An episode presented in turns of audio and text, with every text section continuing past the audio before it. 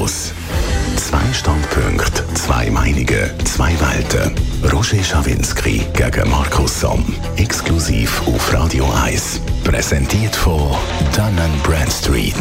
Ihrem Anbieter für Wirtschaftsinformationen. Egal ob bei Stammdaten, Risikomanagement, Marketing oder Compliance. Mit den Daten von Dun Bradstreet liegen Sie immer richtig. dnb.com/ch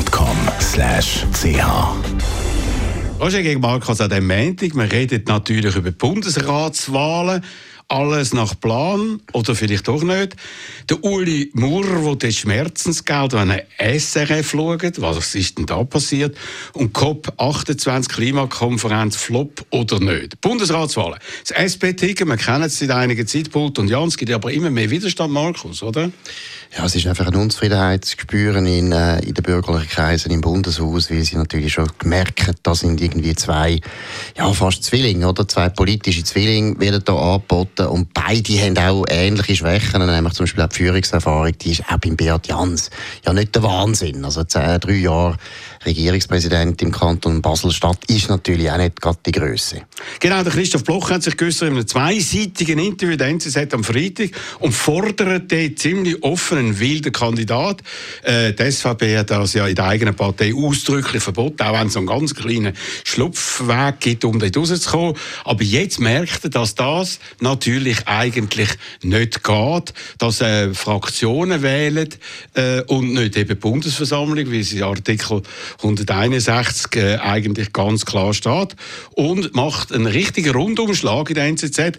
Er bestimmt offenbar alleine immer noch weiter, was die SVP bedeuten soll, oder? Gut, das sehen wir jetzt. Jetzt muss man mal schauen. Jetzt können wir schauen, wie, wie viel Einfluss er noch hat, ob jetzt die SVP wirklich anfängt zu reden mit den anderen bürgerlichen Parteien. Und das ist ja vor allem die FDP und Mitte. Und Mitte ist da schwierig. Aber jetzt schauen wir mal, ob der Christoph Blocher noch den Einfluss hat. Was meinst ich, du? Ja, ich glaube, es ist jetzt signifikant, ja, natürlich. Wie er das macht, in dem Selbstbewusstsein. Ja. Und er hat ja austeilt. FDP, also eigentlich die Partei, die soll so ein bisschen der bürgerliche Block sein, hat er abtischt als Serviceclub. Also gar nicht als Partei. Und äh, Thierry Burkhardt, der Präsident, ist von ihm auch in der Luft zerfetzt worden. Noch ein heftiger Angriff auf den Mittechef Gerhard Pfister, Gift und Gallen gegen ihn. Die Partei hätte nicht einmal ein Parteiprogramm, sei unseriös. Das zeigt also, er nimmt den Gerhard Pfister ernst.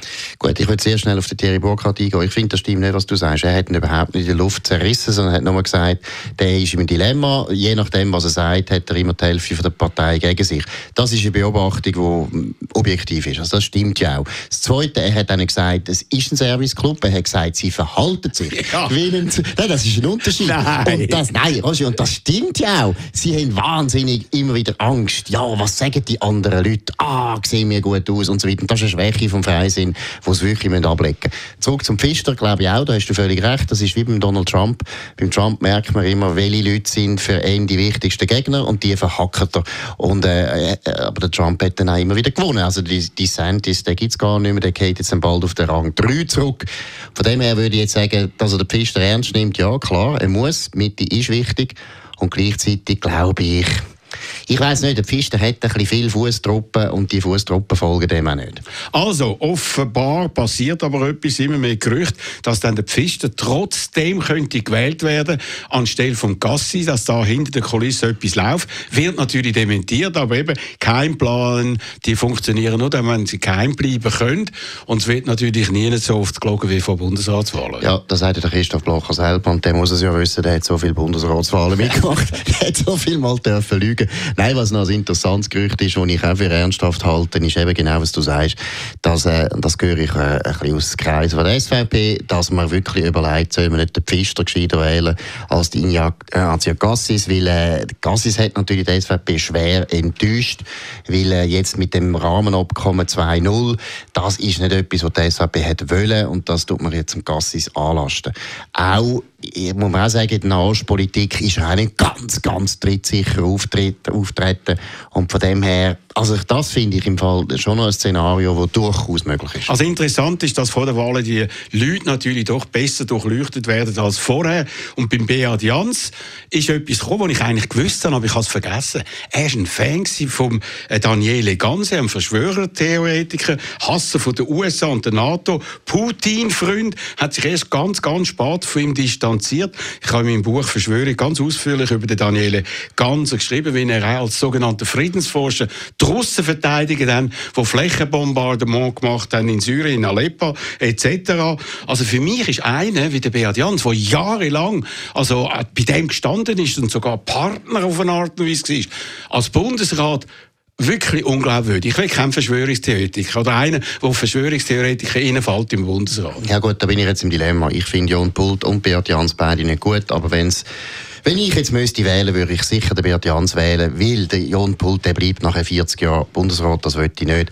Wegen dem Ganzen hast du völlig recht. Ich meine, Friedensforscher finde ich wirklich einen guten Begriff für den. Das ist ein Kriegsforscher. Besser gesagt, das ist ein Kriegstreiber. Also was er, was er, ich habe ab und zu so ein Video gehört, was er über Russland gesagt das ist, das ist haarsträubend. Aber man muss auch mal deutlich sagen, was er über 9-11 gesagt hat, das ist noch viel verreckter. Ja, genau. Also das ist ganz verreckt, weil das ist wirklich, muss ich sagen, das ist jetzt Verschwörungstheorie bis zum Irrationalen, wenn man da das Gefühl hat, irgendwie die Amerikaner selber hätten das gemacht oder der Mossad steckt dahinter oder die Familie Rothschild, ich weiß nicht mehr genau, was er dort gesagt hat, Sachen auch, wo er so hart an der Grenze sind. Nein, nein, es ist ja ganz also, klar, also, die Amerikaner haben es selber gemacht. Genau. Äh, das ist das äh, World Trade Center Nummer 7, da hat man das gesehen, das ist gar nicht aus der Luft zerstört worden, ist von innen aus explodiert etc. Der Beat Jans hat das offenbar für richtig gehalten. Und für mich kommt das überhaupt nicht in Frage, einer, der auf solche Sachen eingeht, dass man so einen im Bundesrat hat. Ja gut, aber jetzt fairerweise muss man sagen, der Beat Jans ist glaube ich jetzt schon ziemlich lange nicht mehr in diesem Stiftungsrat, glaube ja, ja. fünf Jahre, oder? Ja, so also, aber hallo. Und zweitens muss man auch sagen, viel, viel Linke haben den Daniele ganz falsch eingeschätzt, weil er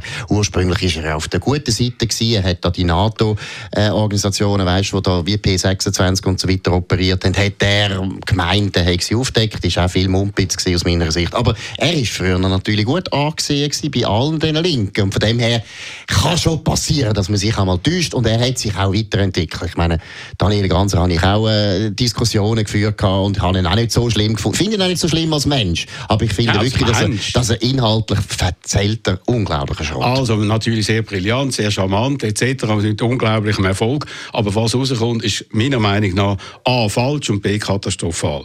Dion Bull, der hat ein anderes Problem. Der hat offenbar in einer Werbeagentur mitgeschafft, wo man den Bauernverband im Boden gestampft hat. Das ist jetzt rausgekommen, hat sogar zugegeben, heute offenbar im Hearing, er ist sogar direkt an dieser Kampagne dabei gewesen. Der Bauernverband hat dann gesagt, wir haben uns nicht für den einen und nicht für den anderen entschieden. Äh, was heisst das, dass sie vielleicht für sich gegen beide stellen? Nein, aber das heisst vor allem, dass der Beat Jans jetzt den grossen Nachteil wieder wettgemacht hat. Das hat ja eben geheißen, Bauern fänden den nicht gut und so weiter. Weil er, äh, Entschuldigung, er ist ein normaler Sozialdemokrat und sehr viele Sozialdemokraten machen eine Landwirtschaftspolitik, die dem Bauernverband nicht gefällt. Das ist eine birrenweiche Landwirtschaftspolitik, wenn ich das noch betonen Aber ich würde sagen, die liegen gleich auf. Aber es könnte alles auch wieder in das spielen, dass vielleicht eben die Unzufriedenheit in den bürgerlichen Kreisen für über das Ticket, ich meine, der Blocher hat gesagt, das ist eine Provokation, hat er gegenüber Matthias Acker gesagt.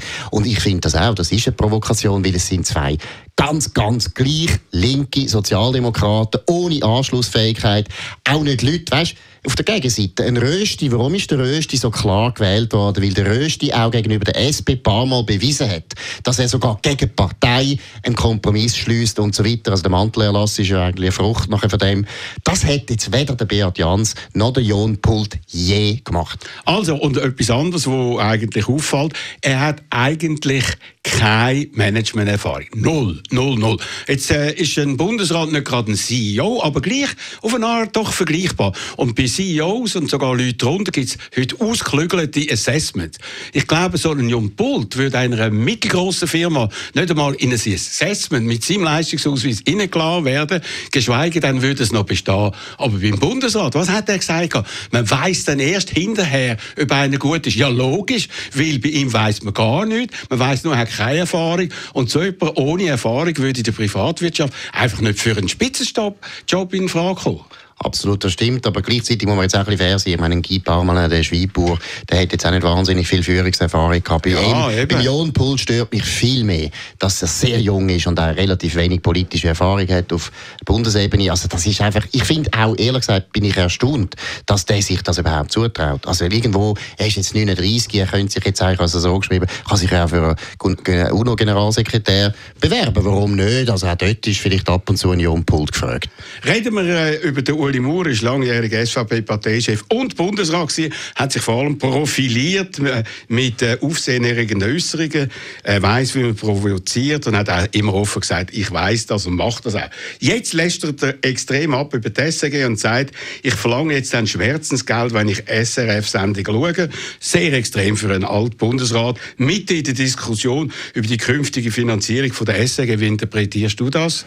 Ja gut, dass, dass man, dass Uli Maurer vom SRF, vor allem vom Fernsehen, wirklich meiner Meinung nach systematisch bekämpft worden ist und schlecht behandelt worden ist. Das stimmt einfach. Es hat angefangen mit dem Victor Jacobo, wo ihn, äh, natürlich, das ist Satire gewesen und Satire darf alles, aber man muss sich dann halt nicht wundern, wenn einer die ganze Zeit wie ein Idiot hingestellt wird und das hat man gemacht mit dem Uli Maurer und man hat natürlich dann auch eine Achillesferse von ihm getroffen, oder? Weil er ist natürlich sehr eng mit Christoph Blocher und der Christoph Blocher hat ihn auch immer ein bisschen so behandelt, muss man dann also auch noch zugeben.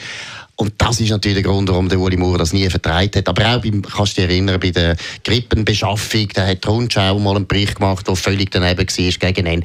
Entschuldigung, ich finde, ein Politiker, der sein Leben lang von einem Medium wirklich nicht fair behandelt wird, der darf mal sagen, ich habe keine Lust mehr. Also, er hat aber etwas anderes jetzt auch gesagt, das Fernsehen sei links, die Tagesschau sei links, dann schaue sie noch einmal in der Woche, also er kann eigentlich gar kein richtiges Urteil abgeben.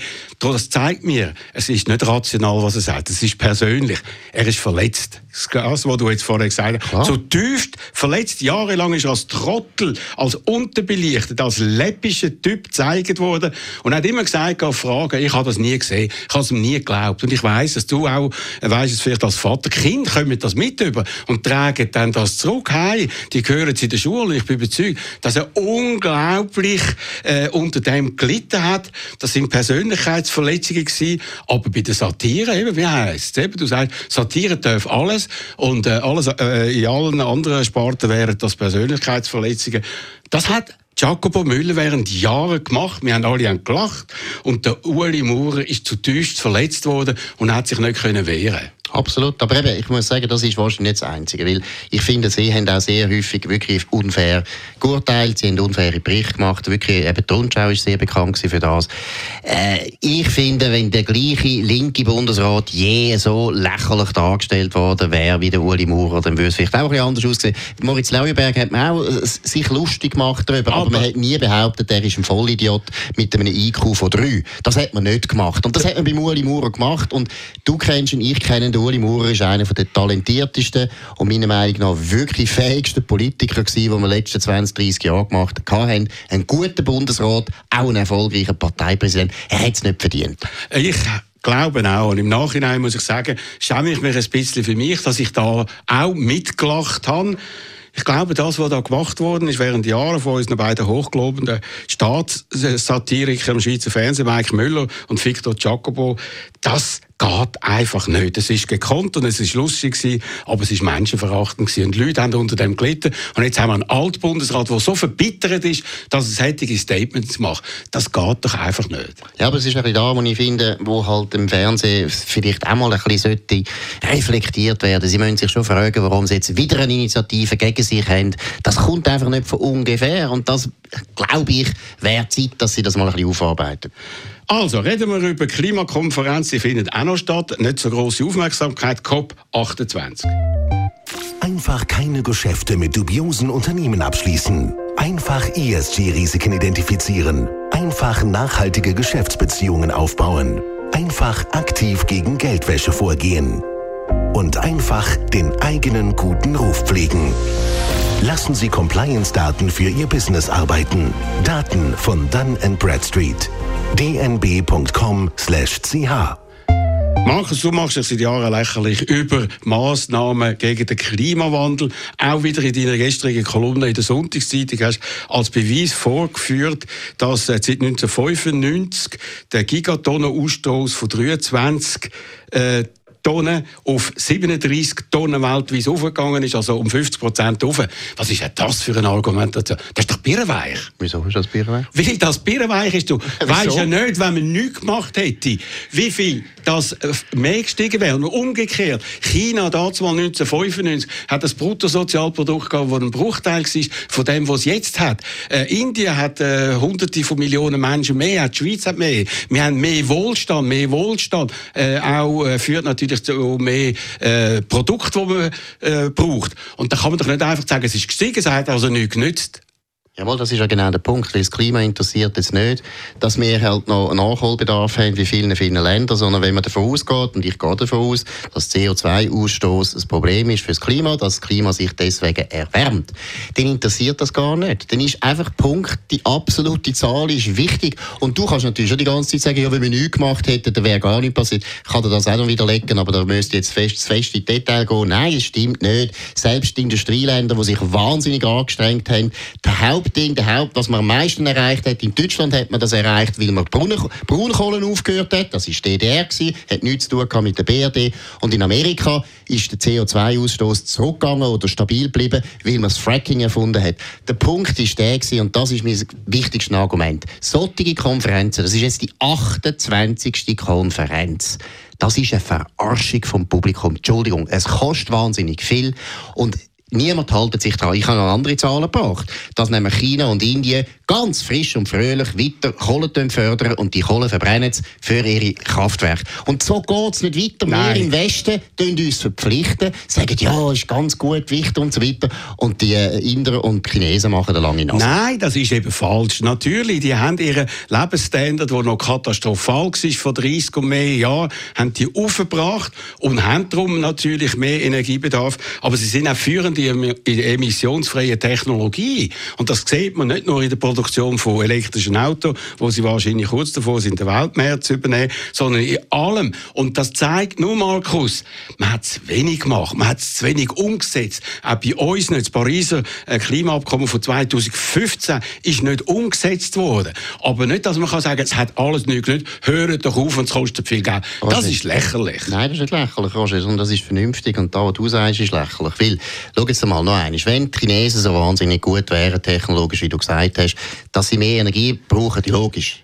Aber warum sie denn so viel Kohle verbrennen? Warum haben sie denn nicht das mit Solarzellen gemacht? Weil oder mit Windrädchen? Sie sind ein ganz grosses Land sie mit viel Windrädchen. Sie hätten können die ganze chinesische Mauer vollbauen mit Windrädchen. Roger, seh doch ein, das Energieproblem, das wir haben, wir brauchen extrem viel Energie. Und alle Länder, die wollen reich werden oder weniger arm sein, die brauchen mehr Energie. Und zurzeit sind wir angewiesen auf die fossilen Brennstoffe. Und alle Leute, die behaupten, wir können einfach innerhalb von 10, 20, 30 Jahren wegkommen von dem, das sind absolute Traumtänze. Also wir müssen Schritte dazu machen. Gerade heute einen Artikel wieder gelesen. Beton, das weiß man gar nicht so, ist unglaublich un, äh, umweltschädlich oder in der Produktion. Und da hat man neue Techniken jetzt entwickelt, weil man bewusst ist, dass man eben umweltschädlich ist, wo man nur noch einen Bruchteil davon an CO2 in die Luft ja. Das sind doch Anstrengungen, die man gemacht hat. Hast du den Artikel gelesen bei diesem Holzimmer oder was?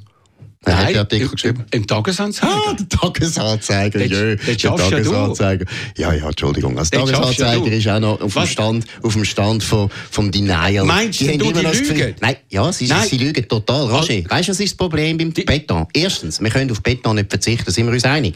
Ja. Du kannst nichts bauen auf der ganzen Welt ohne Zement. Doch, man kann auch vieles nicht. bauen. Ganz wenig. Praktisch, wir können nicht verzichten. Nein, ich sage auch nicht, wir sollen verzichten. Das Hauptproblem ist nicht die Produktion. Bei der Produktion haben wir auch ein Problem. Aber das ist nicht das Hauptproblem. Das Hauptproblem ist der Kalk, den wir aus dem Boden rausholen. Und wenn wir den Kalk aus dem Boden rausholen, dann geht CO2 in die Atmosphäre. Das können wir gar nicht ändern. Und deshalb sind alle die Leute, die die ganze Zementindustrie kritisieren und ihnen vorwerfen, das sind Idioten. Entschuldigung. Also gut, dann will ich aber doch eigentlich als Vorschlag ein bisschen Raum bringen, dass du in dieser Zeitung, wo du findest, die lügt, dass du das mal nachlesen willst. Erstens habe ich nicht gesagt, sie lügt. Ja, doch, das hast du gesagt? Du, nein, nein, was hast du gesagt? ich weiß nicht mehr, was ich gesagt habe. Aber sicher nicht lügt. Ja, es gibt so einen alten Durchspruch, wo du weißt, Tagesanlüger. Und zweitens schaffe ich nicht im Tagesanzeiger, sondern in der Sonntagszeitung. Gut, das ist auch ein Unterschied. Ist, ist das möglicherweise der gleiche Verlag und sogar äh, gleiche da Personal? wie liberal der Verlag ist, dass nein, eben auch intelligente nein, andere Meinungen also ich sind. bin der Meinung, siehst du, das ist der Unterschied von dir und mir. Ich bin der Meinung, man muss viel mehr machen und du bist der Meinung, man muss ablästern über solche Konferenzen. Nein, nein, nein, nein. Nein. Also erst, hör, hör mal auf. Das kannst du nicht gut finden. 70'000 Leute sind dort hingegangen mit dem Privatjet, mit dem Flugzeug. Das ist doch einfach dekadent, Roger. Das findest du nicht gut. Das ist das Erste. Zweitens. Was ich nicht gut findest finde. du das gut? Darf ich das sagen? Ja, findest du das gut? Wenn's etwas 70'000 Leute, bringt. 70'000 Leute, 28 Konferenzen, null Ergebnis. Aber hör doch auf, an einer Fußball-Weltmeisterschaft, da geht noch viel, viel mehr an. Hör doch auf, das ist also ein Bruchteil die in der die heucheln nicht, die sagen nachher nicht, ah, wir tun uns, der Alain Berse ist ja wieder auftreten und hat gesagt, er sucht ja einen Job, deshalb muss er jetzt so reden, wie er redet. Ja, es ist letzter Moment, letzter Moment. Ah ja, der Privatflüger. Wenn es ihm so wahnsinnig wichtig wäre, hätte er doch sein Privatflugzeug schon lang aufgegeben. Aber der Berse fliegt halt auch gerne um, wenn er halt als Bundesrat das darf machen. Nein, komm, hör auf, das ist eine er Heuchelei. Das ist eine Heuchelei. Und das Zweite, was ich betonen ich habe sehr wohl Vorschläge, was man machen muss. Ja. Man kann ganz viel machen. Man kann Atom, Atom, Atomkraftwerke Gut, bauen. also es wie- ist ja dann gesagt worden, 30 Länder haben gesagt, sie wollen mehr Atomkraftwerke bauen. Auch in der Schweiz hat die Diskussion angefangen. Da bin ich absolut dafür. Ich habe überhaupt nie Weiss, gesagt du bist dagegen. ja familiär vorbereitet, Nein, ich bin nicht. Ich habe eine eigene Meinung. Ich bin da nicht Ich irgendwie... nicht, ich bin einfach Ich- DNA-abhängig. Nein, du bist abhängig von dem, was dein Vater gesagt hat. Nachdem du jahrelang gegen ihn protestiert hast, musst du ihn jetzt am Schluss noch ein bisschen Nein. aufbauen. Atomkraftwerke bin ich immer dafür gewesen, in der linksten Phase. Das glaube ich ja nicht. Wohl, das stimmt. Und das hast du dir aber nicht dürfen sagen. Nein, Trotzki war dafür. gewesen. Trotzki ausgerechnet.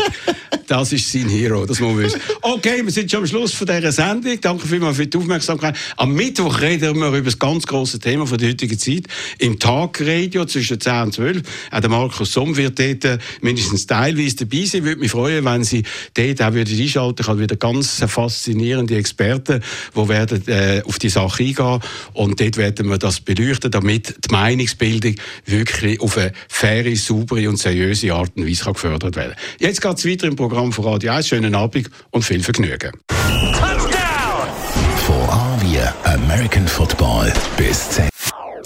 Das ist ein Radio 1 Podcast. Mehr Informationen auf radio1.ch.